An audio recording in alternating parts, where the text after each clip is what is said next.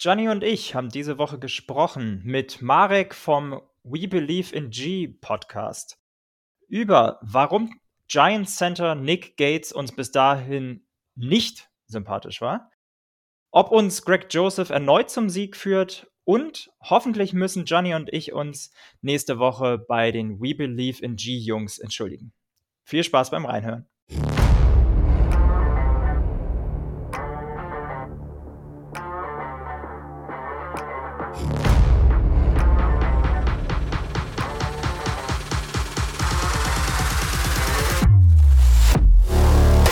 Schwarz, Rot, Purple and Gold. Der Minnesota Vikings Podcast mit Gianni und Freddy. Und damit auch heute wieder zu einer neuen Folge. Herzlich willkommen. Preview gegen die Giants. Endlich Playoffs. Ich bin richtig heiß. Ich glaube, man hört's. Am Sonntag 22.30 Das Duell gab's vor drei Wochen mal. Ähm, und dementsprechend haben wir trotzdem aber auch wieder heute viel zu erzählen. Und auch heute ist wieder Freddy mit an meiner Seite. Grüß dich, Freddy. Moin. Ja, ähnlich wie du bin ich auch heiß wie Frittenfett auf dieses Spiel. Lange gewartet und lange keine Vikings in den Playoffs gesehen. Ähm, aber äh, wir sind nicht zu zweit heute, sondern mit dabei von der Partie ist Marek äh, vom Giants Podcast We Believe in G. Moin, Marek. Hallöchen euch zwei. Vielen Dank für die Einladung erstmal und äh, ich freue mich auf diese ja wahrscheinlich spannende Runde äh, zu dem Spiel am Sonntag. Ähm, ja, soll ich mich hier direkt mal vorstellen? Wie Sehr gerne. Ja, perfekt. Ähm, beziehungsweise ich stelle mal eher unseren Podcast-Kurs vor. Äh, We Believe in G, auch äh, von der Footballerei ins Leben gerufen. Ähm, auch ziemlich plötzlich, wie ich bei euch ja auch beiden erfahren habe, jetzt gerade eben. Ähm, war irgendwie schon eine kurzfristige Sache im September oder Ende August sogar. Ähm, da hat der Jan Weinreich, ähm, der Quarterback von den Centurions aus dem letzten Jahr, äh, mich darauf angesprochen, weil wir eh schon im Vorfeld ein bisschen zusammengearbeitet haben während der ELF-Saison, ähm, weil ich ihn ja videografisch begleitet habe und wir auch pri äh, privat halt sehr, sehr viel Zeit miteinander verbringen. Und ähm, dann ist noch der Nico Backspin bin ins Boot geholt worden, den der Jan äh, bei der Drafterei von der Footballerei halt äh, kennengelernt hat beide haben festgestellt, sind auch glühende Giants-Fans und dann, keine Ahnung, drei Mikros geschnappt, äh, einmal die Schalte gemacht nach Hamburg zum Nico und ähm, schon gab es den Podcast und die gibt es jetzt wöchentlich. Jede Woche schauen wir uns da an, was die Giants machen. Waren erstmal so, haben wir uns als Selbsthilfegruppe äh, deklariert. mittlerweile. Ähm, Sympathisch. Ja, äh, aber was daraus geworden ist, ne, der Erfolg, ja. ist ja ähm, Weltklasse. Deswegen, ja, das bin ich, das sind wir. We believe in G. Ja, sehr cool und ähm, ja, schön, dass du da bist. Ähm, ich glaube, wird eine, wird eine spannende Diskussion heute und ähm, ja, bin gespannt, wie, wie dein Blick der Dinge so ist. Ja, du hast schon gesagt, äh, ihr seid alle drei Giants-Fans. Vielleicht kannst du kurz erzählen, wie bist du denn Giants-Fan geworden?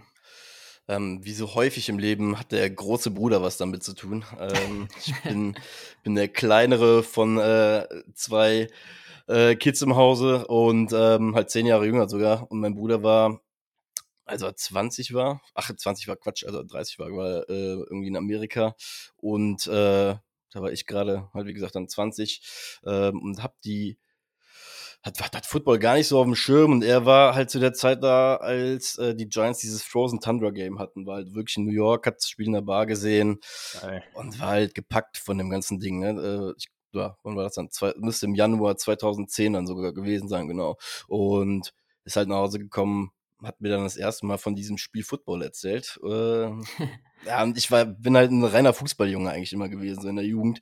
Dementsprechend habe ich im ersten Moment halt so ein ich glaube, so diese übliche Reaktion, wenn man es halt nicht kennt, so ein bisschen abgewunken, gesagt, ach ja, du hier dieses Ei, keine Ahnung, ich verstehe das halt nicht.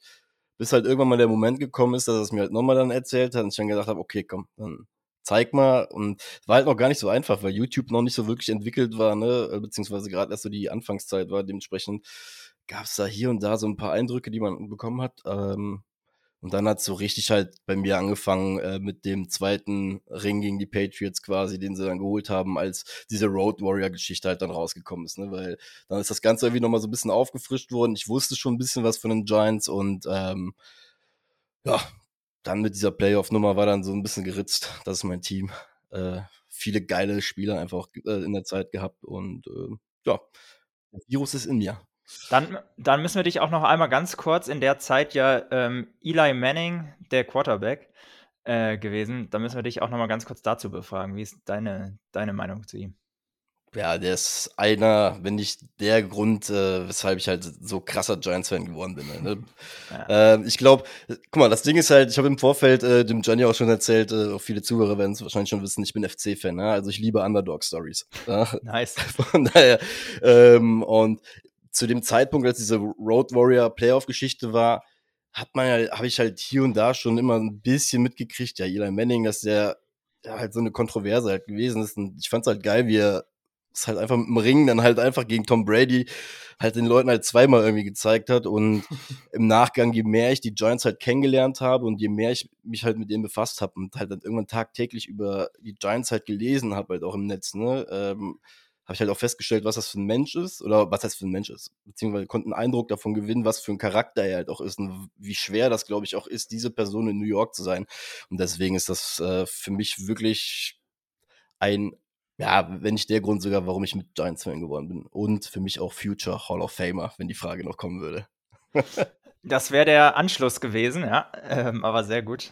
Ja, guck, guck, mal, die Stats, also bei dem Thema gibt's da relativ zwei, äh, relativ einfach die Begründung von meiner Seite. Stat-wise gebe ich den Leuten den Punkt, da gibt's garantiert viele, viele Jungs, ne, die viel krassere Sachen gerissen haben. Aber wenn du das Komplettpaket anguckst, äh, unter welchen Umständen, äh, gegen wen und wie die Titel zum Beispiel geholt worden sind. es ist nicht nur ein Ring halt, ne? Es ist zweimal der Ring und zweimal der Ring gegen Tom Brady, eine Perfect Season, äh, dem, dem Spieler, der Spieler überhaupt irgendwie ähm, versaut.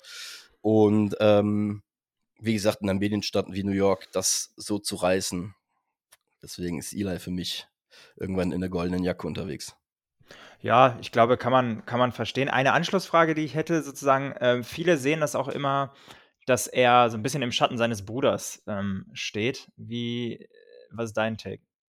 Guck mal, das Schöne im Leben ist doch, dass wir Menschen alle irgendwie Individu Individuen sind, ne? Und ich glaube, Peyton, klar, auch da wieder statwise, wenn du das Ganze anguckst, krasse Karriere, krasse Karriere, ähm, wahrscheinlich halt auch die, statwise die bessere Karriere, aber am Ende des Tages gewinnen sie halt beide zwei Ringe sind am Ende des Tages beides Char äh, Charaktere, die diese Liga massiv geprägt haben und immer prägen werden. Ne? Und da, da kommt ja der nächste Manning ja schon wieder nach.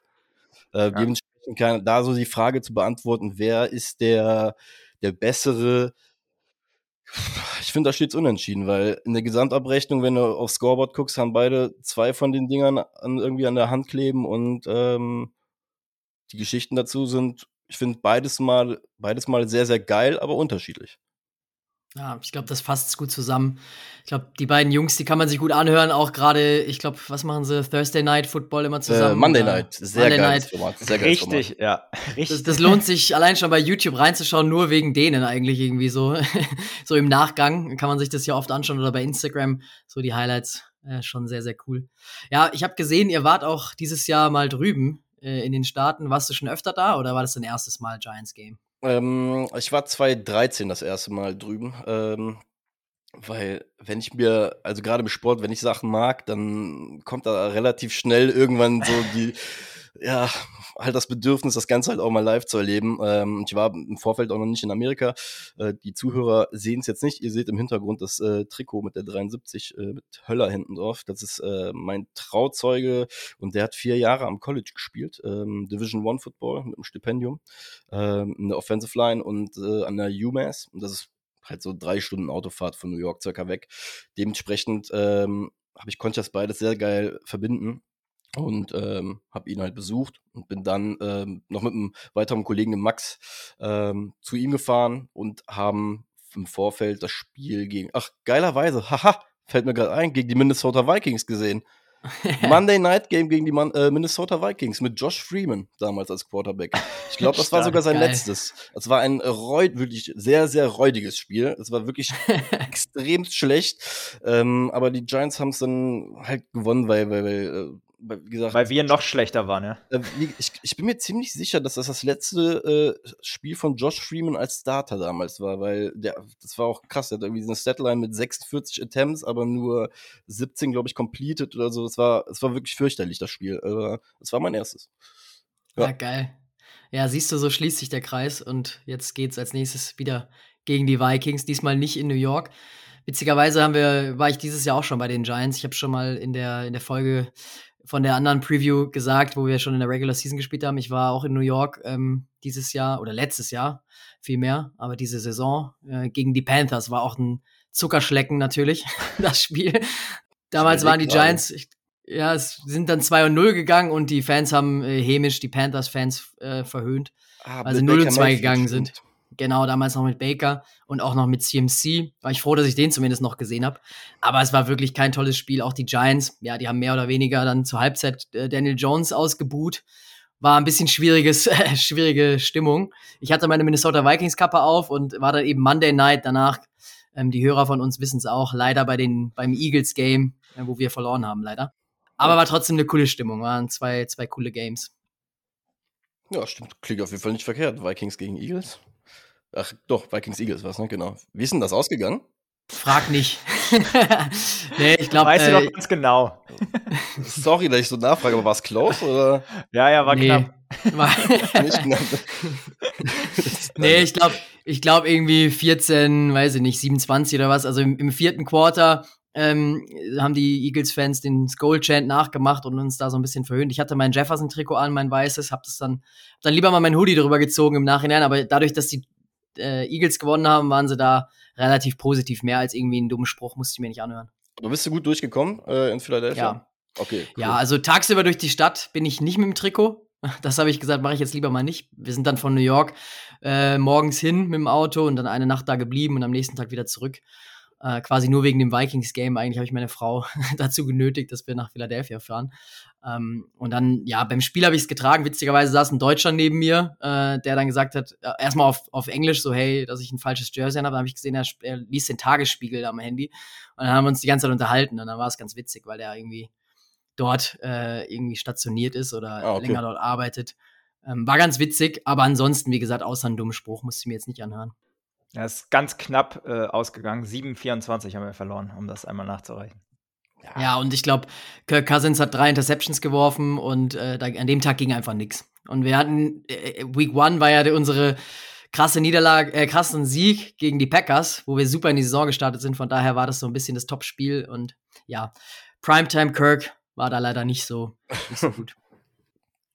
Wir haben schon über Eli Manning gesprochen. Äh, lass uns doch mal zum aktuellen Quarterback der Giants kommen. Daniel Jones hat auch so eine kleine Rollercoaster-Season, so ähnlich wie die Giants hinter sich, oder? Wie würdest du die Saison von ihm zusammenfassen? Mm, ja, also ich sag mal so, ist generell halt ein schweres Thema gewesen. Ne? Vor, der, vor der Saison schon. Ähm, für ihn, fürs Franchise, wobei fürs Franchise war es relativ klar, dass man mit ihm erstmal in die Saison geht, weil äh, man cap-wise nicht wirklich eine andere Möglichkeit ja auch überhaupt hatte. Und ich sag mal so, für einen neuen GM und einen Headcoach neuen Headcoach ist es auch, glaube ich, relativ angenehm, da jemanden zu haben, bei dem du dich nachher immer noch darauf berufen kannst, dass es nicht dein, dein gedrafteter Spieler ist, ne? Dass es halt immer noch irgendwie so für diese neuen Leute in den Positionen immer so ein bisschen dieses Ticket raus. Schön, dass sie es nicht nutzen mussten, ähm, weil DJ, muss man einfach sagen, in dem System, was man ihm aufgebaut hat, jetzt über die letzten Wochen, ähm, immer mehr und mehr halt einfach zeigt, ne, dass er dass das, was man halt irgendwie als Giants-Fan immer versucht hat, in ihm zu sehen, dass es halt wirklich da zu sein scheint. Es sitzt niemand in New York, der jetzt, glaube ich, äh, ihn in die Top 5 schießen würde an Quarterbacks, aber wir sind mittlerweile confident genug, um zu sagen, dass er uns auf jeden Fall halt in die äh, Playoffs halt äh, bringen kann. Vor allem jetzt halt mit einem Roster, ähm, der halt bei Weitem noch nicht da ist, wo er halt wahrscheinlich in ein, zwei Jahren halt sein wird, weil wir ab der Offseason halt wieder auch ein bisschen mehr Geld haben und vor allem handeln Personen, ähm, die scheinbar wissen, wie man einen NFL-Roster zu bedienen hat äh, und ihm damit halt auch einen Gefallen tun werden. Und dementsprechend äh, bin ich auch sehr, sehr positiv gestimmt, äh, was das ganze Thema Daniel Jones angeht. Zu Beginn der Saison hast du recht, ne, war, es war nicht immer sexy, aber am Ende des Tages musst du halt auch sagen, ein Prozess ist einfach passiert über die Wochen. Und der ist wirklich sichtbar geworden und vor allem halt auch in diesem einen Spiel gegen die Vikings ist er sichtbar geworden, mhm. dass er gewisse Dinge kann, wenn er halt die Möglichkeit dazu bekommt von seinen Mitspielern halt auch. Deswegen, ähm, da hoffe ich einfach, dass da ein Vertrag einfach relativ schnell zustande kommt, sodass man da Sicherheit hat und ihn ab März neu ausstattet. Ja, du hast es gesagt, die letzten vier Wochen ähm, habe ich gelesen, QBR von 78,2 und ist damit der beste Quarterback äh, in, in der Kategorie, besser als Mahomes sogar. Also jetzt gerade noch mal am Ende der Saison auch einer der Gründe, warum es in die Playoffs geht. Wie würdest du denn seine Stärken so zusammenfassen? Hm, eine der wirklichen äh, Stärken, die jetzt nicht rein auf athletischer, aus athletischer Sicht sind, ist, glaube ich, sein Kopf und seine mentale Stärke, einfach mit sehr, sehr unterschiedlichen Situationen einfach zurechtzukommen. Weil das auch, da ist auch schon wieder so eine Parallele ein bisschen zu Eli, das, was er vielleicht von Eli auch schon immer von Anfang an ein bisschen gelernt hat. Er hat es geschafft, in einem sehr, sehr lauten medialen Umfeld mit sehr, sehr schlechten Bedingungen sich irgendwie durchzusetzen. Das Pendant bei den Jets, Zach Wilson hat es geschafft, das nach zwei Jahren sich komplett kaputt zu machen. Ne? Das heißt, du hast da schon mal auf jeden Fall einen Jungen, der für diese ganze, überhaupt für diese ganze Stadt New York halt gewachsen ist. Ähm, und ansonsten halt, muss man einfach sagen, dadurch, dass er laufen kann, macht er halt Sachen weg, die er vielleicht mit dem, mit dem Arm halt nicht ganz so halt drauf hat wie ein Mahomes oder sonst was, ne? Aber das Gute ist halt auch, dass wir ihn ja auch gar nicht auf diese Stufe hieven aktuell, ne? Wir wissen ha genau, das ist ein Quarterback wahrscheinlich wie Eli, ähm, oder der irgendwann vielleicht dieses Level von Eli erreichen kann, der aber halt auch ein Umfeld braucht, damit das Ganze funktioniert. Weil auch das war ein Ding, was du nachher bei Eli gesehen hast in den letzten fünf Jahren. Hatte er nachher keine O-Line mehr und gar nichts mehr um sich rum, was vernünftig funktioniert, dann gewinnst du halt auch einfach kein Spiel mehr. Dementsprechend, ähm, ja, ich glaube einfach, wie gesagt, der, der, Charakter von ihm und dass er halt einfach laufen und, bei, und halt, halt werfen kann, äh, macht ihn halt extrem gefährlich und halt auch gut für unser System. Ihr habt einen neuen äh, Head Coach unter anderem, äh, genau. Brian Debo äh, oder Debo. Ähm, die Saison generell gut gestartet, dann ähm, kurzen Hänger gehabt und ähm, ja, so ein bisschen sozusagen zum Groove zurückgefunden wieder ähm, und es dann in die Playoffs geschafft. Wie, ja, wie, wie siehst du ihn als, ähm, als euren Head Coach dieses Jahr? Ja, muss einfach sagen, ist äh, sehr, sehr erfrischend ähm, nach all den Jahren. Weil man muss halt einfach so sagen, da kann ich auch wieder relativ auf, auf meinen Beginn meiner Fankarriere ähm, zurückverweisen. Die Giants hatten eine relativ stabile Situation mit Tom Coughlin damals, holen zweimal mit ihm den Super Bowl. Dann wird das Ganze schlechter. Coughlin geht weg, Jerry Reese geht irgendwann weg. Ähm, mit Dave Gettleman kam ja, sehr, sehr viel Turbulenz rein mit einem GM, damaligen GM. Wir haben die Trainer gewechselt, ähm, hatten unterschiedlichste Typen, die mit sehr, sehr komischen Ansätzen teilweise im Nachgang, die ich am Anfang aber auch verteidigt habe, weil ich halt auch immer wieder ein bisschen diesen NFL-Bullshit ne, irgendwie drauf reingefallen bin, der dann so ein bisschen verkörpert, versucht wird zu verkörpern, der es aber dann doch nicht ist. Ähm, und bei Dabs, wir nennen ihn Dabs in New York, äh, er, ist schon, er ist schon so äh, geliebt in New York, dass er schon nur liebevoll Dabs genannt wird. Äh, bei ihm ist halt einfach zu sehen, er schafft es halt mit, glaube ich, relativ einfachen Mitteln, diesen Kader aufs Maximum einfach zu bringen. Ja? Einfach mit einer sehr, sehr nahbaren Art, mit keinem Scheiß wie Rundenlaufen. Bei Joe Judge gab es immer Rundenlaufen. Ähm, wobei ich dazu auch sagen muss, ich war am Anfang auch einer von diesen Typen, der gesagt hat, ja, wenn er hilft, dann ist das schon gut. Aber in der modernen NFL ähm, scheint das halt eher weniger funktionieren und ähm, Dabo ist halt ein sehr, sehr nahbarer Typ. Das siehst du auch bei der Entwicklung mit Daniel Jones. Der war am Anfang in dem Spiel gegen die Titans, im ersten Spiel, wirft Daniel Jones einen Pick. Und es gibt so eine Sequenz, die hat die NFL relativ häufig gezeigt. Ähm, da geht Dabo direkt zu ihm hin und sagt ihm schon relativ direkt, Junge, ist nicht gut, was du hier gerade veranstaltest. Und wenn du dir das jetzt über die Wochen so anguckst, wie krass innig dieses Verhältnis zwischen den beiden einfach ist und das auch zwischen anderen Spielern, muss man einfach sagen, das ist der richtige Pick ähm, gewesen. Man darf aber, aber nicht vergessen, ähm, Joe Schön, unser neuer GM, ist derjenige, der das ganze Ding zusammengeklempert hat, auch mit den äh, ganzen ähm, Position Coaches und OCs, DCs, weil das ist erste Sahne, was da erst, äh, aktuell passiert. Ja, ich glaube, was du angesprochen hast, ne, er ist ein Players Coach und ähm, man merkt es immer mehr, dass, glaube ich, so diese Hard-Nose-Mentality ähm, an Coaches so ein bisschen ausstirbt und das sind halt auch alles äh, oft relativ junge Spieler, äh, die, glaube ich, dann auch einfach jemanden brauchen, äh, der ihnen Vertrauen schenkt, der ihnen auch mal gut zuredet, der aber ähm, dann auch einfach ganz klar sagt, wenn es scheiße war, ähm, so, ne, das war einfach Kacke. Ähm, genau, und halt nicht dieses Hard-Nosed, äh, was man vielleicht von früher kennt. Ja, ich glaube, da, das ist so, so, ich glaube, wie immer im Leben ist das so, so, so die Mitte, weißt du? Glaube ich, wie du, wie es gerade ansprichst. So, so ein Ding zwischen, ey, wenn alles gut läuft und so, können wir auch gerne Kumpel sein und so, aber wenn es halt, wie du es schon sagst, wenn es irgendwelche Missstände gibt und man hat einfach das Gefühl, dass das, dieses Konzept bei den Giants halt sehr, sehr gut funktioniert. Ja, ganz spannend für uns, glaube ich auch. Ähm, bei uns ist es ja ähnlich, auch ähm, mit Kevin O'Connell, ähm, der als erstes mal Head Coach ist ähm, bei den Vikings und ähm, auch einem neuen GM, ähm, auch vielen neuen Position Coaches, äh, neuen Offensive Defensive Coordinator, viel Change gesehen und auch da muss man ehrlicherweise sagen, ich war nicht immer hundertprozentig on board mit was wir so gemacht haben äh, in, den, in der Off-Season. Ähm, aber genau, ich glaube, der Erfolg gibt dem Ganzen so ein bisschen recht. Und ähm, ja, auch der Coaching-Staff bei den Vikings scheint, äh, scheint echt vernünftig zu sein. Also ähnlich wie, wie bei den Giants. Nicht umsonst, glaube ich, sind äh, Brian Dable und Kevin O'Connell beide so ein bisschen auch in der Coach of the Year Conversation gelandet. Ähm, let's see. Glaubst du, der Dable kann den Titel holen oder wie siehst du seine Chancen? Ich sag mal so, die schlechtesten Argumente hat er jetzt nicht. Ähm, ich sag, Shanahan mit Purdy und 13 Siegen mit dem ganzen Hin und Her ist halt auch nicht verkehrt.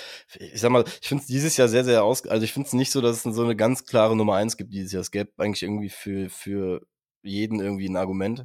Ähm, was aber auch, ja, auch vielleicht. Nick Sirianni bei genau, den Eagles, ne? Ja. Genau, muss man halt auch ganz klar reinnehmen, ne? Weil was der da äh, veranstaltet, ähm, den hat niemand kommen sehen. So wirklich, muss ich einfach gestehen. Oder glaube ich einfach mal, äh, dass das in der NFL ja. schon so war, dass man gedacht hat, okay, ähm, und das, was er daraus macht, ist schon nicht verkehrt. Deswegen auch da.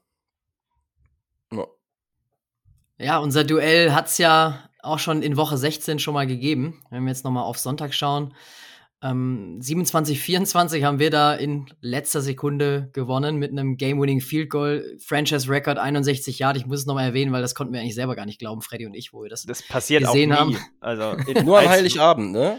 An Heiligabend ja. passiert sowas dann. War eine ganz besondere Nacht, deswegen. war, war schon mal das erste Geschenk auf jeden Fall, ja. Ja, frag wen, ne? Ich saß vom Fernseher, hab mir gedacht, darf nicht wahr sein, weil uns das, glaube ich, in den letzten fünf Jahren ist uns das jetzt zum vierten Mal passiert, dass wir einfach aus 61 oder 60 Yards äh, so ein Ding einfach reingekriegt haben. Naja. Ja, das ist, da können wir aber auch ein Lied von singen. Also genau so äh, war es jetzt dann, dass gegen die Packers äh, schießt äh, Mason Crosby da das erste Mal über 50 Yards und solche Geding Gesch äh, Geschichten ist bei uns genauso. Also keine Sorge, da haben wir auch wieder eine Parallele. Und normalerweise ist es ja auch so, dass darauf Verlass ist bei einem Vikings-Kicker, wenn es um was geht, dass er das Field Goal nicht macht. Da ist da, guck mal, das ist doch schon mal ein Satz, den ich mir für Sonntag aufschreibe. Ja, kannst du dir aufschreiben. Wir kommen noch zu meiner Bold Prediction nachher. Also nur, nur für den Record hier. Ähm, ich hoffe natürlich, dass es nicht zutrifft und man äh, auch nochmal großen Dank da an Greg Joseph für die 61 Yards, aber er hat danach dann leider auch wieder bewiesen ähm, oder mir recht gegeben, warum ich nicht, äh, nicht so hochtrabend über ihn rede. Ja, wir müssen einfach da nach der Saison, glaube ich, nochmal drüber diskutieren, über die Kicking-Position. Kevin O'Connell hat nach dem Giants-Spiel viel gesagt, hat ihn viel gelobt. Wir haben ihn auch gelobt. Er war NFC Player of the Week zu Recht auch, ähm, hat, er sich auch verdient, der Junge. Ich glaube, er ist da manchmal zu verkopft. Ähm, aber da müssen wir wirklich das Ganze und hoffe ich, dass das Coaching-Team sich das anschaut und auch unser GM. Äh, zumindest mal ein bisschen Konkurrenz würde, würde gut tun. Siehst du, das ist das Geile übrigens. Ich finde es geil, dass wir uns dann auch gerade wieder treffen, weil das zeigt doch übrigens wieder bei der NFL, dass man halt, man hat so sein Team und sein Kosmos, ne? Und danach hat man immer so Fragmente. Zum Beispiel bei mir ist dieses Fragment vom, zum äh, Kicker von euch. Ich habe einfach nur im Kopf, dass euer Kicker mir ein 61 Yard Field Goal reingeschenkt hat. Ne? Und die ganze Diskussion dahinter, siehst du, da höre ich dann rein in der Offseason, weil ich will wissen, was ihr dann mit eurem Kicker macht. Ja, also es ist keiner, ähm, vor dem du diese Woche Schiss haben musst, glaube ich. So viel, so weit lehne ich mich mal auf, aus dem Fenster. Ja, gut. Ich habe es ja einmal jetzt in Sample Size gesehen, von daher damit beruhigst mich jetzt nicht. Ja, was Field Goal angeht, ist er auch gar nicht schlecht. Ähm, sagen wir so, er macht halt äh, merkwürdigerweise die langen Dinger dann rein, aber die mittlere, mittlere Range verschießt er öfter mal. Bei den Extrapunkten ist er öfter mal daneben. Ich glaube, da hat er schon sechs, sieben verballert dieses Jahr, wo ich mir oh. denke, das ist schon echt viel. Ähm, das darf halt dann nicht sein. Auch letzte Woche wieder, da war er sonst perfekt, aber ein extra Punkt direkt zum Anfang gegen die Bears, wo ich mir denke, das ist halt total unnötig. Ja. Zwischenzeitlich mal ganz kurz, äh, auch der schlechteste Kicker von einer Field Goal Percentage gewesen in der ganzen NFL. Mittlerweile ähm, sozusagen hat er sich hochgearbeitet auf Platz 27 äh, mit irgendwie 78 Prozent äh, Field Goal Conver Conversion. Ähm, ich sag mal so, bei Fantasy hatte ich Graham Gano, äh, mhm. ich glaube, der ist relativ zuverlässig. Äh, auch eine Bank, würde ich mal sagen. Jetzt kein Justin Tucker, ich glaube, den gibt es nur einmal in der Liga. Ähm, aber ich glaube, jemand, auf den man sich da verlassen kann, oder? Ja, der hat ja auch letztes Jahr äh, sehr viele Möglichkeiten zu trainieren in äh, reellen Situationen. Deswegen, äh, ja. Nee, aber habt recht. Mit dem sind wir ganz zufrieden. Ja, ich glaube auch. Ich glaube, an ihm lag es nicht. Nee. Aber Saquon Barkley hat nach dem Spiel gesagt, so, ja, wir haben mehr Fehler heute gemacht und deswegen haben wir verloren. Was glaubst du, muss denn so anders laufen am Sonntag, dass es vielleicht doch Richtung Big Blue gehen kann? Ähm, also wir haben so oder so bei uns im Giants-Podcast letztens schon so eigentlich den, den Way to Win für die Giants, aber auch generell in der NFL halt irgendwie beschrieben. Und es sind einfach Turnover versuch einfach Turnover frei zu bleiben und ähm, du hast auf jeden Fall schon eine sehr, sehr erhöhte Chance, irgendwie um das Spiel zu gewinnen. Und das war einfach an Heiligabend der Fall, äh, nicht der Fall bei uns. Ne? Wir hatten, ähm, ich erinnere mich jetzt gerade konkret an zwei, den Bellinger Fumble und äh, die Interception von Patrick Peterson müsste das gewesen ja, sein. Genau. Ähm, auf den Slant, den äh, DJ, glaube ich, auf Hodgins versucht zu werfen. Ähm, Genau, das waren halt einfach schon mal zwei, zwei Plays. Die sind beide jeweils, glaube ich, auch in Punkte nachher für euch äh, geendet. Dementsprechend irgendwie, irgendwie aus, bei dem Bellinger Play waren wir bei euch an der 30 oder 40, sprich aus wahrscheinlich drei Punkten, glaube ich, nachher drei Punkte für euch geworden. Halt so Sachen, ne? Das darf halt einfach nicht passieren. Deswegen sage ich halt wirklich, der erste Weg ist keine Turnover fabrizieren. So einfach das klingt. Ich glaube, äh, können wir können wir hundertprozentig mitgehen. Ist ein äh, Thema, was uns auch diese Saison das eine oder andere Mal auf die Füße gefallen ist. Und äh, du hast es angesprochen, ist, glaube ich, nicht nur ähm, für diese Partie, sondern generell. Normalerweise ist es so in der NFL, derjenige, der das Turnover-Battle gewinnt, gewinnt dann auch das Spiel. Ähm, ja, wobei ich da sagen muss, ähm, ich glaube, tendenziell, wenn ich so auf beide Mannschaften gucke, dass ihr eher eine Mannschaft seid, die mal einen Turnover verkraften kann. Weil ich die ganze Saison über irgendwie bei den Vikings immer das Gefühl hatte, ihr seid ein Team, das irgendwie immer über diese 30 Punkte drüber gehen kann. Und auch ohne, ich sage jetzt nicht ohne große Mühe, schon mit Mühe zwar, aber es ist nicht so, dass, dass du vorm Spiel gedacht hast, das ist unmöglich. Das ist halt bei den Giants halt so ein Ding. Wir haben jetzt gegen die Colts das erste Mal die 30, glaube ich, geknackt seit, ich weiß gar nicht mehr, seit, seit, seit Ewigkeiten auf jeden Fall. 30 Punkte und ähm, da muss ich halt zum Beispiel sagen, ich glaube, bei uns ist es wichtiger, dass wir turnoverfrei bleiben als bei euch weil ich, wie gesagt, ich traue den Vikings immer ein bisschen eher zu, die 30 zu machen, als das, dass die Giants das ja machen. Ne? Die Confidence, muss ich einfach auch gestehen, habe ich bei allem Erfolg jetzt noch nicht so, dass ich so rausgehen würde und sagen, machen wir auf jeden Fall. Also, das nicht. Ja, ich glaube, bei den Vikings ist auch immer so der Faktor, ähm, also wenn ich auf die Statistik schaue, haben wir zwei plus zwei äh, Turnover Differential die Giants sogar drei. Liegt bei uns aber daran, ähm, wir haben eigentlich in den meisten Spielen, die wir gewonnen haben, haben wir eigentlich immer Turnover Differential positiv. Aber in den Niederlagen haben wir meistens dann wirklich äh, minus drei oder vier. Da haut es dann richtig rein, genauso wie bei dem Eagles-Game, was ich schon angesprochen hatte. Da war das dann auch so. Ich glaube, da haben wir drei oder vier Interceptions geworfen das sind dann immer so, die hauen dann immer mal richtig rein, genauso vom Score. Das ist ja auch ein Faktor, warum wir ein negatives Point Differential haben als Playoff-Team. Das gab's zuletzt 2011 bei den Giants, wo ihr den Super Bowl gewonnen habt. Das äh, hat mich gefreut, die, die News, wo ich das gelesen habe im Vorbereitung. Das ist auch das Schöne. Das ist auch einfach das Geile an der NFL. Es gibt für jede Stimmung eine Stat, weißt du? Es gibt für, man kann sich für alles irgendwie was raussuchen und ist gut. Und es hat so ja, und das ist, ja, und das äh, gibt uns dann wieder natürlich Confidence, weil äh, ich habe auch gelesen, ist so ein bisschen das Battle of Nobody Believes in Us, äh, Vikings Giants. äh, ich habe mir die Frage aufgeschrieben an dich mal, Äh, wer hat denn mehr zu verlieren? Giants oder die Vikings? Ja, da bin ich relativ locker, flockig, sage ich, dass ihr deutlich mehr zu verlieren habt als die New York Giants, weil ähm, dafür läuft bei euch zu viel Top-Kaliber, gerade in der Offensive rum. Ähm, dafür sind die Giants mit viel zu viel, also, also die Giants haben für die Leute schon so krass überperformt und selbst halt auch selbst für die eigene Fanbase, weil wir halt, wie gesagt, seit sechs, sieben Jahren einfach nicht gut Football spielen. Dementsprechend ähm, ist das halt so auch so ein bisschen so das goldene Ticket, was wir, glaube ich, am Sonntag haben, dass wir relativ frei in dieses Spiel reingehen können, während ihr halt schon, ne, ihr seid zweistellig äh, bei den Ws und ja, ich glaube, das ist die richtige Analyse dazu. Ja, bin ich bei dir, ähm, glaube ich. Ähm, ich glaube, so ein bisschen schon das Battle von, von den beiden Teams, die generell vor der Saison keiner da gesehen hätte. Ähm, Gerade auch mit First-Time-Head-Coaches ähm, oder neuen Head-Coaches. Ähm, aber die Saison der Vikings hat so ein bisschen zementiert. Ähm, Glaube ich, ihr seid gerade eben so reingekommen. Bei uns steht schon einen Augenblick länger fest, dass wir ein Playoff-Team sein werden oder seit Mitte der Saison eigentlich abzusehen, dass wir ein Playoff-Team sein werden. Ähm, ja, ich, ich bin gespannt, wie wir umgehen. Äh, ist nicht, also damit, dass wir doch, glaube ich, derjenige sind, der ein bisschen mehr zu verlieren hat, was in der Regel ähm, als, als Vikings-Fan ähm, nicht so häufig ist. Wie gesagt, ja, ich glaube, aber guck mal, das Ding ist auch folgendes. Bei uns, wie, wir, bei, bei den Vikings muss ich aber auch dazu eine Sache sagen. Ich zum Beispiel habe euch vor der Saison ähm, bei einem Tippspiel, äh, habe ich euch als Division-Sieger eingetragen. Weil ich Aaron, ja, weil, weil ich Aaron Rodgers ähm, mit dem Wide Receiver Core halt nicht zugetraut habe äh, und ist in der Tat eingetreten. Und ich finde auch irgendwie immer den Vikings wird so ein bisschen Unrecht getan, weil ich weiß nicht, auch, auch Captain Kirk wird oftmals sehr, sehr ungerecht getan für den Weg, den er eigentlich bisher in der NFL gegangen ist, in meinen Augen. Aber das nur mal so ähm, bisschen off ja, ich mein, dazu. Wir haben ja immer so ein bisschen die Vikings-Brille auf, von daher äh, ist vielleicht so wie bei Fantasy, sein eigenes Team ist immer so ein bisschen besser, als andere das sehen. Wir sind aber schon sehr kritisch, gerade auch jetzt zum Beispiel beim Kicker. Äh, nehmen wir jetzt kein Blatt von Mund.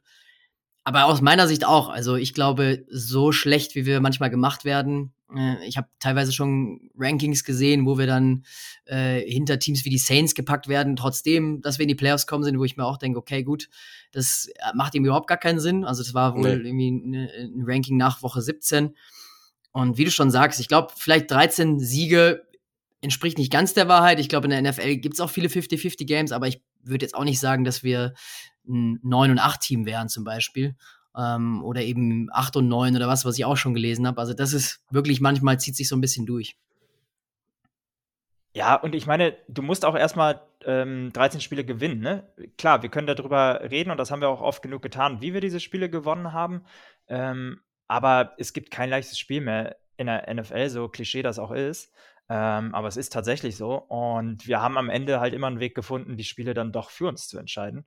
Äh, der eine nennt das Glück nach, ich glaube, irgendwie elf, elf One-Score-Possession-Games, die du für dich entschieden hast. Ähm, glaube ich, braucht man da nicht mehr von Glück zu reden. Aber ähm, ich bin hundertprozentig d'accord damit, wenn, äh, wenn wir hinter den Saints gerankt werden und dann ähm, deutlich, deutlich davor abschließen. Das können wir gerne öfter so machen. Aber ich muss übrigens auch sagen, ich finde diese Statistik mit diesem One-Score-Game, ich finde die auch sehr, sehr überanalysiert. Ne, das ist, ich finde, das ist eine, ist, ein, ist eine Stat, die kannst du auf jeden Fall erwähnen. Aber ein Team, und das passiert sehr, sehr vielen Leuten in meinen Augen, rein basierend darauf zu bewerten, ist in meinen Augen auch völliger Unfug, weil, wie gesagt, ich habe sieben Jahre lang jetzt gesehen, wie die Giants sich von Woche zu Woche zu irgendeinem wirklich zerkratzten Sieg irgendwie äh, aufgebracht haben. Und wenn ich dann lese, dass ein Team 13, Siege, 13 waren es, ne? Habt ihr gerade gesagt? Ne? 13 waren es. 13 Siege holt. Ähm, ey, 13, sind, 13 Siege sind 13 Siege. In dieser Liga kriegst du nichts geschenkt. Deswegen, ähm, ja, bin ich da. Stehe an eurer Seite. Sehr gut. Schauen wir mal, ob das nach, äh, nach Sonntag immer noch so ist. Oder gleich bei den Predictions, genau.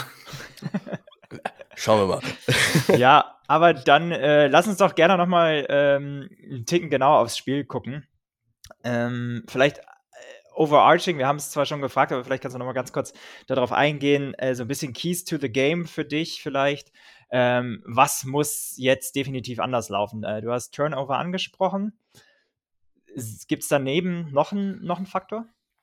Ähm, also ich sag mal so, ich glaube, dass für die Giants in der Offensive es ein sehr, sehr guter Weg wäre, gegen die Vikings gerade bei Early Downs erstmal zu werfen.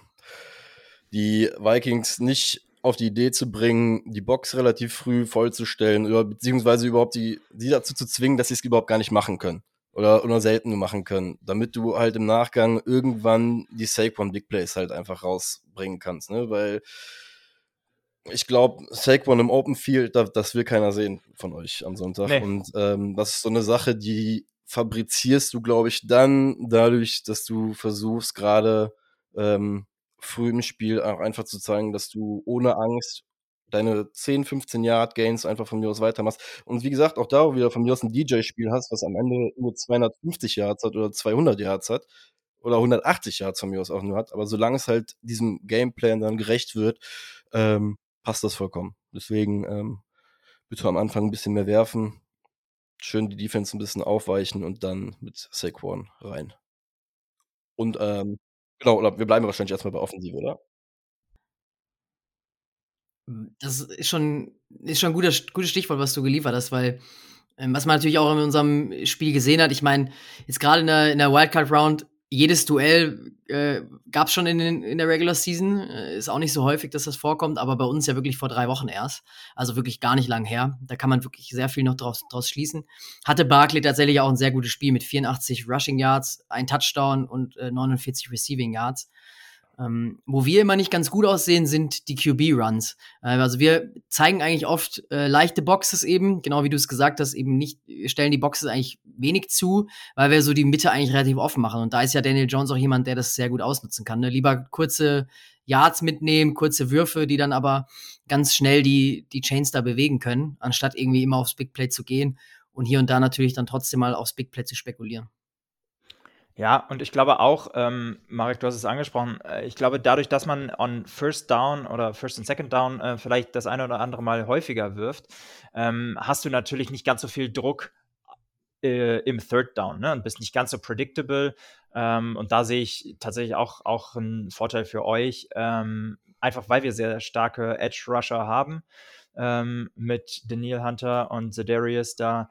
Ähm, ich glaube, es tut euch gut, sozusagen, ähm, wenn ihr möglichst nicht in Third and Long kommt. Ähm, genau. Cool, dass du die beiden auch angesprochen hast, weil die hatte ich mir jetzt auch hier noch reingeschrieben. Bei dem ähm, ganzen Pass-Thema habe ich so ein bisschen die Sorge, wir spielen halt auf Right Tackle ähm, mit dem Evan Neal. Hat eine, ähm, ist ja von uns in der First Round gepickt worden, ähm, mhm sag mal so, hat eine sehr, sehr durchwachsene erste Saison, würde ich behaupten. Man, man sieht im Run-Blocking, sieht man ihm an, dass er das gut kann. Aber gerade in den Pass-Sets äh, siehst du noch Probleme, war dann auch noch verletzt ähm, am Knie, äh, fünf, sechs Wochen ausgefallen. Dementsprechend sehe ich da halt auch so ein bisschen noch die Gefahr im Passing-Game, wobei wir da halt auch wieder auf das Quick Game kommen. Da muss der Ball halt einfach schnell raus. Ähm, gar nicht erst die Situation irgendwie dazu kommen lassen. Auf der linken Seite mit Andrew Thomas ähm, mache ich mir nicht so viel Sorgen, aber halt, wie gesagt, auf rechts müssen wir hoffen, äh, dass der Playoff-Push Evan Neal dann nochmal ein bisschen schleift. ja, und ich glaube, wir auf unserer Seite müssen noch mal so ein bisschen ähm, an Zedarius äh, appellieren, äh, um den es ein bisschen ruhiger geworden ist die letzten ähm, paar Wochen, der einen sehr, sehr äh, starken Anfang dieser Saison hatte und dann aber auch ähm, ja, die eine oder andere Woche mal äh, sich ein bisschen äh, ausruht. Ähm, ich hoffe, dass er sich jetzt genug ausgeruht hat und dann wieder pünktlich zu den äh, Playoffs sich zurückmeldet. Ja, ich glaube auch. Ich glaube, äh, gerade als Veteran ähm, gegen euch hat er eben gar nichts äh, aufs Scoreboard gebracht, aber Daniel Hunter eben ein starkes Spiel mit zwei Sacks. Ich glaube, als Duo einfach brandgefährlich. Und hier und da hat er natürlich Spiele, wo er sich ausruht, ähm, weil er vielleicht auch da merkt, da lohnt es sich vielleicht jetzt nicht nochmal das Tackle zu gehen oder irgendwie in das Tackle zu gehen. Da hoffe ich auch, dass das natürlich am, am Sonntag ein bisschen besser aussieht, weil ich glaube, ihr seid da auch angreifbar ähm, und da könnten wir auch Druck auf Daniel Jones bringen. Marek, vielleicht nochmal, ähm, wenn du dich sozusagen mal auf den Sitz des Defensive Coordinators der Vikings, Ed Donatel, setzt, ähm, wie würdest du denn eure, eure Offense angreifen? Boah. Haha, jetzt, jetzt hast du mich äh, kalt erwischt, wie wir unsere Offense eingreifen. Ähm, ja, ich, ich glaube, ihr beide habt schon die zwei springenden äh, Punkt, zwei springenden Punkte, würde ich gerade sagen, die zwei äh, Defensive Ends äh, genannt, ähm, die da sehr, sehr entscheidend sein können. Weil, guck mal, die Giants beziehungsweise DJ ist, wenn er seine schlechten Spiele hatte, auch, ne, oder auch, auch gerade seine Schwächen waren ja eigentlich meistens das, wenn er sehr, sehr viel Druck bekommen hat. Ich glaube, das ist bei jedem NFL-Quarterback aber auch einfach so. Es gibt dann halt die, die Top-Garde, die irgendwie Druck nicht kennt, aber bei vielen Quarterbacks existiert sowas dann halt natürlich.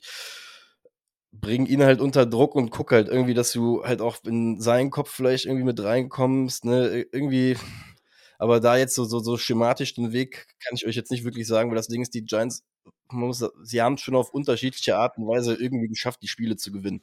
Das ist halt einfach ein Kernding von uns gewesen. Ne? Wir sind am Anfang viel im Ball gelaufen, dann hat, haben halt irgendwann alle gecheckt, dass wir irgendwie die ersten vier Wochen, äh, glaube ich, das beste Rushing-Team waren dann mussten wir uns halt irgendwie so ein bisschen neu erfinden. Ne? Da, da, kam auch so ein bisschen dieses Loch von uns und dann haben wir auf einmal angefangen, halt auch irgendwie den Ball zu werfen. Und jetzt wie gesagt, ich glaube, das macht uns halt sehr, sehr gefährlich, weil wir irgendwie von allem ein bisschen was können. Und äh, wenn das an einem Tag zu 100% funktioniert, dann sage ich dir ganz ehrlich, ist einfach die einzige Chance, geh auf den Quarterback und, und krieg ihn.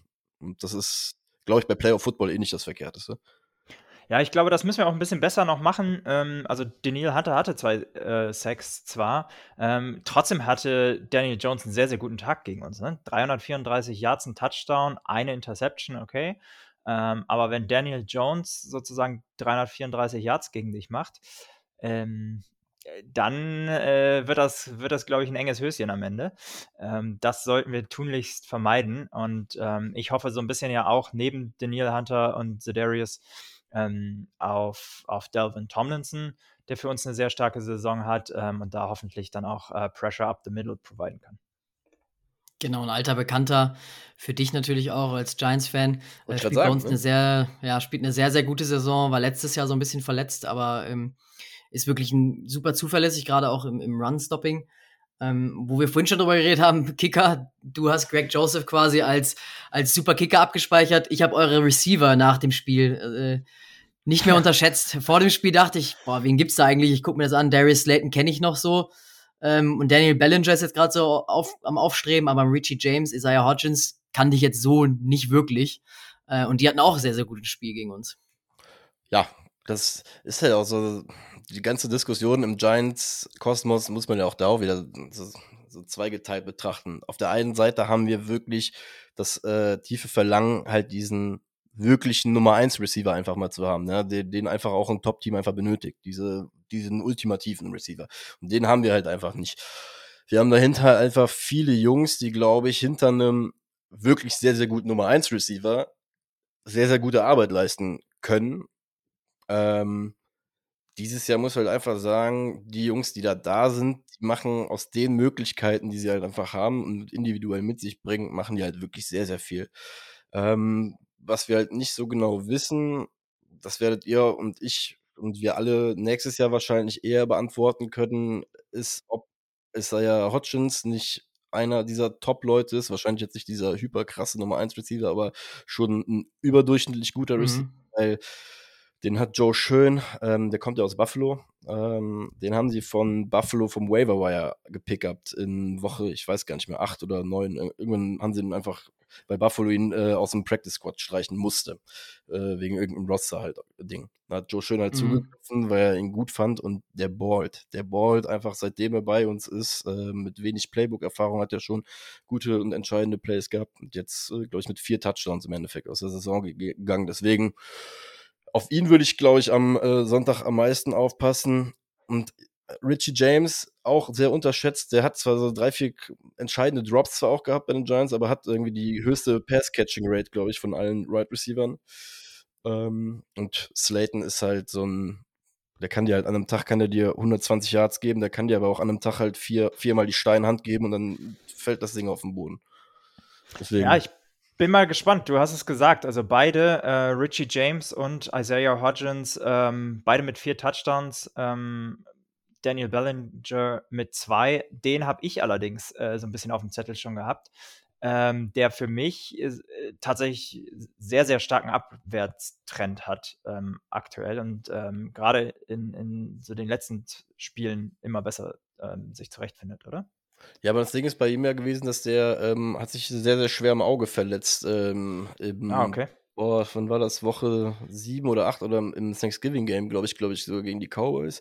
Ir irgendwann auf jeden Fall mitten in der Saison, ähm, er einen Finger ins Auge bekommen. Äh, ah ja, das war mitbekommen, ja. ja. das, war, das war fürchterlich aus. Ne? Und ähm, davor muss man sagen, also ich muss da äh, ehrlich gesagt widersprechen, weil er ist echt ein sehr, sehr guter Draftpick gewesen, weil er gerade im Run-Blocking ähm, sehr, sehr aktiv mithilft. Auch da hatten wir mit Evan Ingram eher einen Typ Wide Receiver mhm. über all die Jahre auf der Position stehen. Ähm, Bellinger macht seine 10, 20 Yard Gains, die Jones ihm gibt. Wie gesagt, nach der Verletzung jetzt hat er halt, bei euch hat er halt diesen kritischen Fumble halt gehabt, ne? Das war halt so, mhm war so, glaube ich, dieser Rookie-Mistake-Moment äh, überhaupt, weil er hätte einfach, hätte einfach rausgehen. So, als er die Reception bekommen hat, soll er nicht in diesen, in den Linebacker halt reindrücken, wie er es halt macht, sondern eher gucken, diesen freien Raum zu nehmen, aber äh, passiert. Und ganz ehrlich, als er nicht da war, ähm, hat die Phase begonnen, in der wir nicht mehr so gut gelaufen sind. Deswegen äh, bin ich da, werfe ich da eher mein äh, schützendes Schild vor ihn, äh,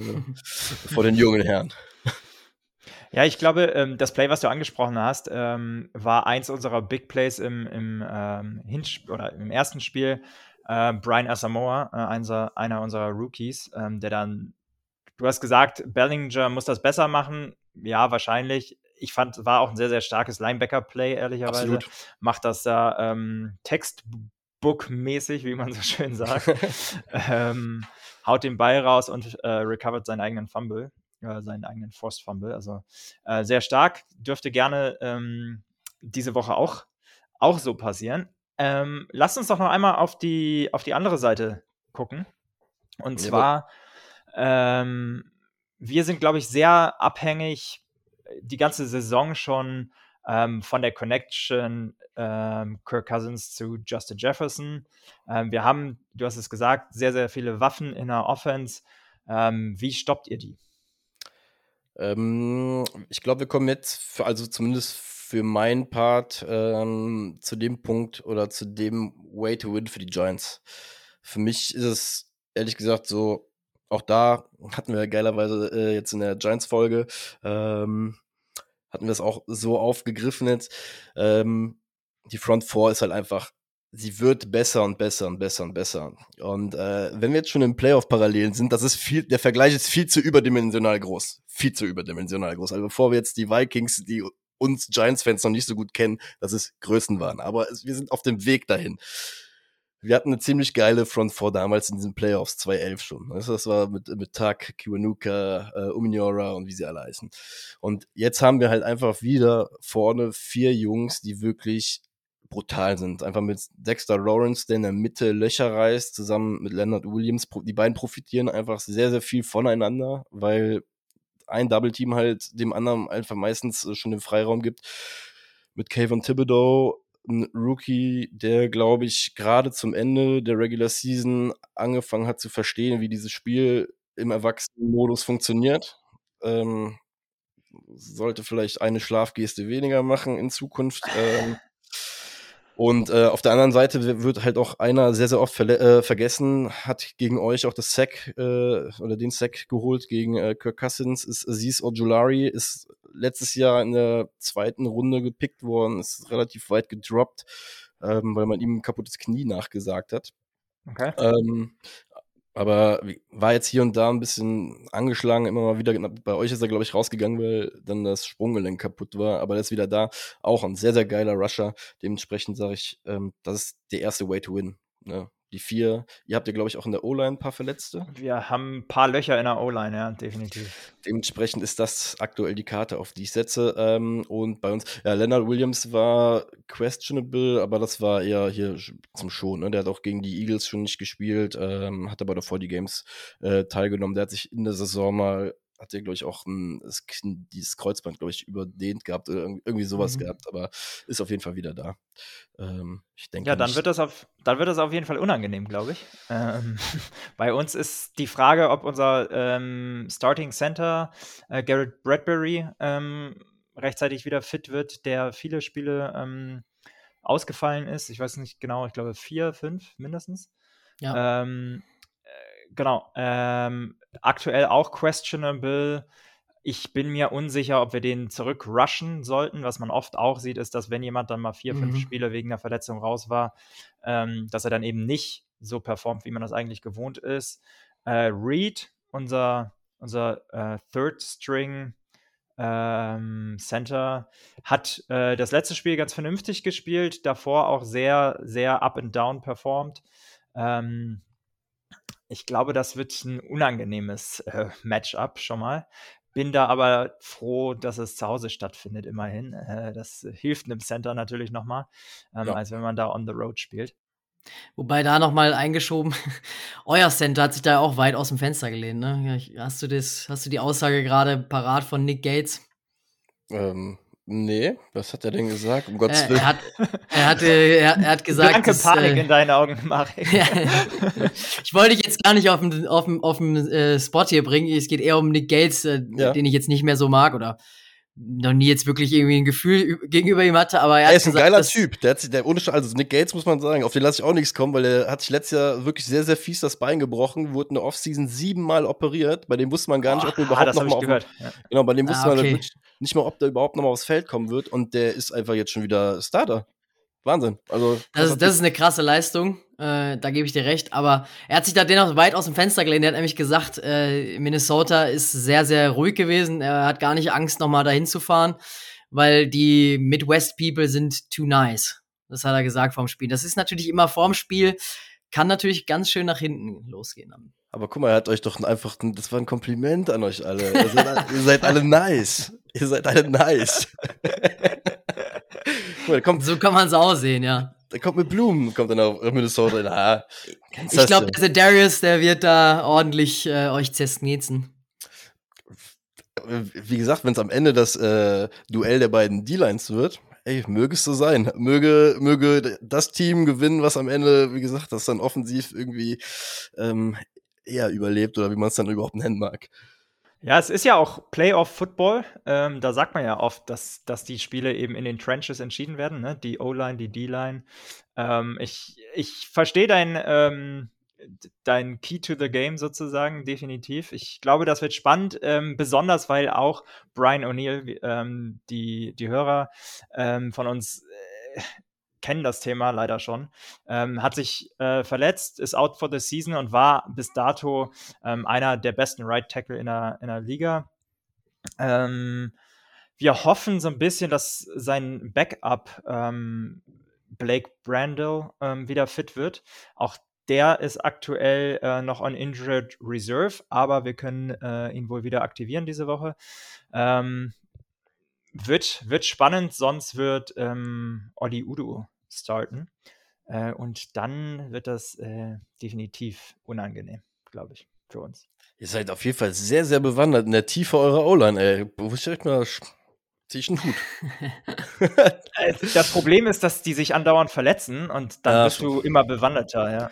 Das stimmt, hatten, ja, das hatten wir auch so ein bisschen, aber trotzdem, Chapeau. Muss man immer mal wieder nachlesen, wo war der jetzt eigentlich noch? Wir haben jetzt da einige auch gesigned, äh, von, den, von den Rams zum Beispiel sind dann auch immer wieder unbekannte Gesichter, die man, in die man sich da einlässt. Aber dafür machen wir das Ganze ja auch hier äh, für die Hörer, die uns regelmäßig zuhören, damit die natürlich nochmal einen Ticken besser vorbereitet sind, ja. ja nice. Ja, ich bin gespannt. Ich glaube, ähm, neben, neben O-Line und D-Line, ehrlicherweise in on, unserer Offense der Key to the Game, wie die ganze Saison schon, Justin Jefferson. Äh, wir sind super abhängig von ihm, wenn ihr es hinkriegt, ähm, ihn, ähnlich wie Green Bay das geschafft hat, ihn aus dem Spiel zu nehmen. Ähm, dann wird es, glaube ich, sehr, sehr schwierig für uns. Und auch, und da so ein bisschen der Hint auf meine Bold Prediction, Ähm, wir haben es die letzten Wochen ein bisschen besser gemacht, was den Run angeht, haben Delvin Cook und auch Madison ein bisschen mehr Carries gegeben und ich glaube, das wird auch wichtig sein, dass wir einfach ähm, einen Ticken weniger predictable sind ähm, und da Run to set up the pass äh, sozusagen ähm, als, als Scheme implementieren. Ja, bei Justin Jefferson gebe ich dir auf jeden Fall vollkommen recht. Ne? Das, also, das, ich sag mal so, ist das offensichtlichste, glaube ich, äh, der Sendung heute, ähm, dass Justin Jefferson äh, für die Giants natürlich irgendwie Target Nummer eins sein wird in der Defense. Ähm, da bin ich halt wirklich sehr, sehr gespannt, weil da ist auch nochmal das Ding, an Heiligabend hatten wir zwei sehr, sehr entscheidende Personalien einfach im Backfield auch nicht mit dabei. Xavier McKinney war da noch äh, auf Injury, äh, Injured Reserve, weil er irgendwie so ein Quad-Unfall oder irgendwas sich da die Hand beigebrochen hat. Der ist äh, mittlerweile wieder zurück und ballt auch wieder vernünftig. Und ähm, Nummer eins Cornerback ähm, Dory Jackson könnte halt auch noch Sonntag wieder aktiviert werden. Da ist man noch so ein bisschen ähm, halt auch vorsichtig, weil es halt das Knie ist, dass man am Anfang gucken muss. Deswegen, ähm, ich glaube und hoffe, dass wir da deswegen bisschen best, eine bessere Antwort auf ähm, Jefferson haben. Nichtsdestotrotz muss ich auch da wieder sagen, ich verstehe es so irgendwie nicht so ganz bei den Vikings, warum es halt so abhängig von Jefferson ist, muss ich euch ehrlich, ehrlich gesagt gestehen, weil mit dem, gerade mit dem Trade für Hawkinson, ähm, hast du ja eigentlich gerade für jemanden wie Adam Thielen und den Osgood äh, mhm. so die Tür aufgemacht äh, gegen, gegen ne, also gegen schlechtere Matchups einfach, einfach spielen zu lassen. Deswegen äh, wundert mich das immer so ein bisschen, dass das so dermaßen abhängig von äh, Jefferson ist. Und mal sehen, ob ja. die kommen. Ne? Das muss man auch noch ein bisschen sagen. Das hat Green Bay ja sehr, sehr gut irgendwie hinbekommen, ihn irgendwie so aus der Ruhe zu bringen. Und ich glaube, das ist in einem Playoff-Game auch die NFL funktioniert so, dass die Spieler ja auf dem Feld, glaube ich, in den Playoffs dann nochmal 5% äh, Schippe drauflegen äh, bei der äh, Härte der Ausdrücke, die sie sich so um die Ohren hauen. Deswegen ähm, mal gucken. Ja, das ist immer so ein Faktor bei uns. Also wir haben viele Waffen, aber wenn man sich auch gerade die Boxscores immer anguckt nach so einem Spiel, sind eigentlich, also Jefferson ist in der Regel äh, der Receiving Leader, dann kommt Hawkinson und Osborne vielleicht. Und dahinter sieht es dann eigentlich immer mau aus. Auch Thielen hat manchmal nur zwei Receptions für irgendwie ein paar Yards. Das wünschen wir uns auch schon seit einigen Wochen, dass es vielleicht ein bisschen verteilter ist. Gegen die Bears haben wir es gut gemacht, weil wir natürlich da unsere Starter geschont haben. Da haben wir einige neue Namen gesehen, die äh, auch ein Jalen Naylor zum Beispiel, sein erster Receiving Touchdown äh, überhaupt. Und das sind dann so Namen, wo ich mich frage, die kann man doch auch hier und da mal einsetzen, weil die haben dann im normalen Spiel in Anführungsstrichen keine einzige Reception oder stehen nicht mal auf dem Feld. Ja. ja, du hast es gesagt. Ich glaube, Justin Jefferson, das ist die große Hoffnung, dass er ähm, aus diesem Green Bay-Spiel gelernt hat und dass er es eben äh, dem Opposing ähm, Cornerback nicht mehr so einfach macht, ähm, da mentale Spiele mit ihm zu spielen. Ähm, das muss das Learning sein, definitiv. Und nach drei Jahren in der Liga ähm, kann man das, finde ich, auch von, von so einem ähm, von so jemandem mit dem Kaliber erwarten. Ja, witzig ist auch noch zu sehen, ich bin mal gespannt wirklich, wie die Giants es machen. Weil du hast es schon gesagt, ähm, die, die Defensive Tackles sind super stark bei euch und ihr kommt ja stark übers Blitzing. Da sieht Kirk Cousins aber diese Saison sehr, sehr gut aus. Ähm, hat er auch schon zwei Touchdowns gegen euch geworfen, äh, gegen die Blitzes im Hinspiel sozusagen. Ähm, witzigerweise, die Division Opponents spielen ja auch zweimal gegen uns, logischerweise. Und Green Bay hat im ersten Spiel äh, in Week One haben sie Justin Jefferson nicht one-on-one one, one gecovert. Ähm, und das ist ihnen um die Ohren geflogen. Haben sie vor zwei Wochen dann eben genau andersrum gemacht und da ist es aufgegangen. Da ist Jair Alexander ihnen eigentlich die ganze Zeit übers Spielfeld gefolgt. Die Lions haben es auch andersrum gemacht. Die haben im ersten Spiel gegen uns verloren, haben gedacht, wenn sie den covern, ähm, dann können sie ihn aus dem Spiel nehmen. Und da haben die anderen Spieler eben äh, den Step nach vorne gemacht und wir haben das Spiel gewonnen. Und im zweiten Spiel haben die Lions dann gedacht, sie wären schlauer und haben es dann eben auch geschafft, uns zu besiegen, indem sie das mehr übers Kollektiv geschafft haben. Also von daher bin ich wirklich gespannt, ob die Giants jetzt auch mehr übers Kollektiv gehen oder ihn da äh, One-on-One covern werden. Ähm, und das so ein bisschen, ja, meine Hoffnung ist, die Defensive Tackle fokussieren sich sehr, sehr drauf oder euer Defensive Coordinator und ähm, dass dann so ein bisschen Luft für die anderen da ist. Wollt ihr wieder 15 Screens werfen? Ja. Wenn's, wollte wieder 15 what it takes. ja, nee, aber ich hatte nämlich auch auf dem Zettel stehen, blitzen wir wieder wie die Irren. Das ist halt so jetzt gerade das Fragezeichen, was ich äh, auch stehen hatte, weil das ja im Endeffekt äh, nachher der für uns der ja scheiße ausgegangen, weil ihr das Field Goal richtig gemacht habt, ne? Weil dieser äh, Blitz am Ende, das war glaube ich, das war ein Screen of Jefferson, ne? Ja. Der dann glaub, dazu, ja. Ja. Ja, ja. Toll. Marek bald die Fäuste gerade, die, die es nicht sehen können und ist äh, gerade noch mal sauer. Deswegen. Wird spannend auf jeden Fall. Ja, ich glaube auch, ähm, du hast es schon gesagt, Marek, ähm, Breakout-Game von Hawkinson, äh, jemand, der für uns hundertprozentig eingeschlagen ist nach dem Trade. Ähm, ich ehrlicherweise verstehe auch nicht, warum davon nicht äh, Adam Thielen mehr profitiert, aber ähm, genau, Hawkinson an sich einfach ähm, sehr, sehr stark. Ähm, da wird es, glaube ich, auch spannend. Ähm, Hawkinson gegen eure, gegen eure Linebacker. Ähm, ich habe da einen ähm, so ein bisschen äh, äh, ja, mir mal, mir mal angeguckt. Ähm, der jetzt habe ich gerade den Namen verbaselt, aber ähm, der eigentlich ähm, Safety, glaube ich, spielt. Äh, Collins, Collins. Collins, eigentlich Safety, aber früher, wenn's, wenn ich es richtig in Erinnerung habe, mal Linebacker war. Und ähnlich wie Harrison Smith, glaube ich, eher jemand aus der Liga ist, der richtig hart hittet. Ähm, ist er jemand, der es mit Hawkinson aufnehmen kann? Also ich erinnere mich noch an die, also er ist ja original von den Giants gedraftet worden und die Giants haben ihm nachher, nach seinem Rookie, äh, fünf, vier Jahren oder fünf Jahren haben äh, sie ihm seinen Vertrag nicht verlängert, deswegen ist er dann zu Washington gegangen. Also das mhm. ist quasi so eine Return-Story mittlerweile. War ja. bei uns, er ist aber als Safety gedraftet worden. Ähm, das, was ich aber noch von ihm in Erinnerung habe, gerade aus den Washington-Zeiten, war, dass er in Coverage nicht gut ist. Okay. Äh, ist eigentlich, auch wenn er jetzt den Pick 6, äh, er hat jetzt am Wochenende, hat er gegen die Colts einen Pick 6 äh, gefangen. Ähm, ich bin mir eigentlich relativ sicher, dass ich viel Tape dazu gesehen habe, wie er oftmals von Titans einfach geschlagen worden ist. Ähm, dementsprechend hoffe ich jetzt mal in erster Linie nicht, dass er dafür äh, verantwortlich ist am, äh, äh, am, am, am Sonntag, genau. Ich überlege gerade, wer in der Mitte dann covern soll, aber das sehen wir dann. Das ist vollkommen in Ordnung für uns, wenn da keiner covert und äh, Hawkinson einfach wieder zwei Touchdowns und über 100 Yards macht.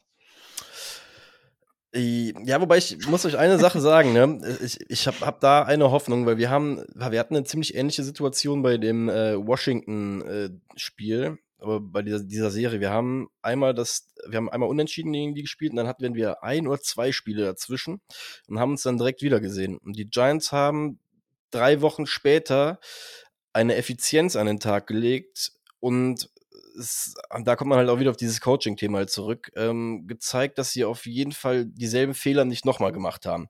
Und das ist halt so ein bisschen das, worauf, warum ich halt mit einer Gelassenheit in den Sonntag gehe und einfach hoffe, dass es gut geht ähm, und das jetzt mitnehme, was die Giants uns noch so schenken. Ja, dann äh, hau doch mal raus, Marek. Wir als überlassen immer dem Gast die Wahl. Möchtest du vorlegen in ja. deiner Prediction oder wollen wir?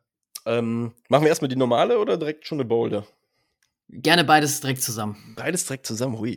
Komm, dann mach ich die normale, die, ähm, da bleibe ich auch bei dem Tipp, den ich bei uns im äh, Podcast gesagt habe, äh, 28, 21 für die Giants am Ende. Und die Bold Prediction ist, dass das Ganze ähm, in einem Game-Winning Drive sein wird mit einem Game-Winning Touchdown von Kenny Golladay. Uha. ich hab's euch gesagt, das wird bold. Auch ein altbekannter. Ja. Ein altbekannter, der, mich, jetzt, der hat sich jetzt sehen lassen, ne, letzte Woche, deswegen. Würde mich auch nicht überraschen, wenn dann der plötzlich wieder dann so aus der Versenkung kommt, auch wenn er letzte Woche dann schon da war, aber halt so über die Saison gesehen. Äh, also, jemand, der natürlich also so habe ich zumindest wahrgenommen. Ich weiß nicht, äh, unsere Sicht, wenn man jetzt so nicht täglich die oder wöchentlich die Giants-Welt verfolgt, war jemand, den ihr sehr, sehr teuer bezahlt habt, oder? Und noch nicht so die Leistung abruft, die man sich eigentlich vorgestellt hat. Viel zu viel Geld bekommen äh, vor der letzten Saison noch vom alten General Manager. Drei Jahre, 72, glaube ich, Millionen sind's. Und hat jetzt diese Woche seinen ersten Touchdown gefangen. All Giants. Also im, am Ende der zweiten Saison und ähm, war jetzt in der Saison hat muss man sagen, die Giants haben ihm relativ klar gezeigt, dass er eine Rolle hat, aber er hat halt einfach nur eine Rolle und die war auch schon sehr, sehr blocking-lastig. Also er hat auch nicht viele Receptions. Es gab ähm, für euch nun wahrscheinlich auch jetzt wieder nachher, es gab diese ganzen geilen Memes natürlich im Internet äh, die Woche vorher mit den Incentives und da gab es so eins, dass er, glaube ich, eine halbe Million machen konnte, wenn er noch 76 oder 74 Receptions in dem Game macht. ja, er hat äh, 17 Targets, 6 Receptions, liest sich so ein bisschen wie ein Spiel. Ähm, und 81 Yards und ein Touchdown. Also ja. ja. Aber guck mal, das Schöne an der Geschichte, die NFL ist ja verrückt und für euch als Vikings-Fans, äh, warte mal, äh, Lions, Lions, Lions sind doch bei euch in der Division, oder? Lions? Ja, richtig, ja. Siehst du eher als Ex-Lion. Oh. Ja, ich, I hope not. Ähm, aber, aber das muss man leider auch sagen. Wer uns ab und zu mal zuhört, weiß, dass wir genau für solche ähm, Stories unfassbar anfällig sind. Ja, also ähm, jemandem nochmal sozusagen die zweite Luft seiner Karriere einzuhauchen, das würde uns auf jeden Fall ähm, ähnlich sehen. Ja. Also wenn das passiert, komme ich gerne nochmal vorbei zum Danke sagen. Das machen wir genauso. ja. Und ich bin mir leider relativ sicher, ähm, ich weiß nicht, ob es der Game-Winning-Touchdown wird, ich weiß auch nicht, ob es ein Touchdown wird, aber ich bin mir relativ sicher, dass er gegen uns wieder gut aussehen wird, ähm, weil das so ein bisschen die Story der, der ganzen Saison ist, dass wir Leute, die man sonst nicht so sehr mehr auf dem Zettel hat, ähm, leider viel zu gut aussehen lassen. Aber Game-Winning wird es auf jeden Fall nicht, zumindest nicht in meiner Prediction. Ähm, ich habe, wir müssen leider ein bisschen länger wach bleiben. Äh, 27, 27 geht's in Overtime. Es wird wieder eng. Johnny. Ähm, und dann kommt ein 30, 27 äh, mit einem Game-Winning Field Goal von Greg Joseph. 62 Yards, neuer Franchise-Rekord. Wenn das passiert, ne, oh Gott. Ey.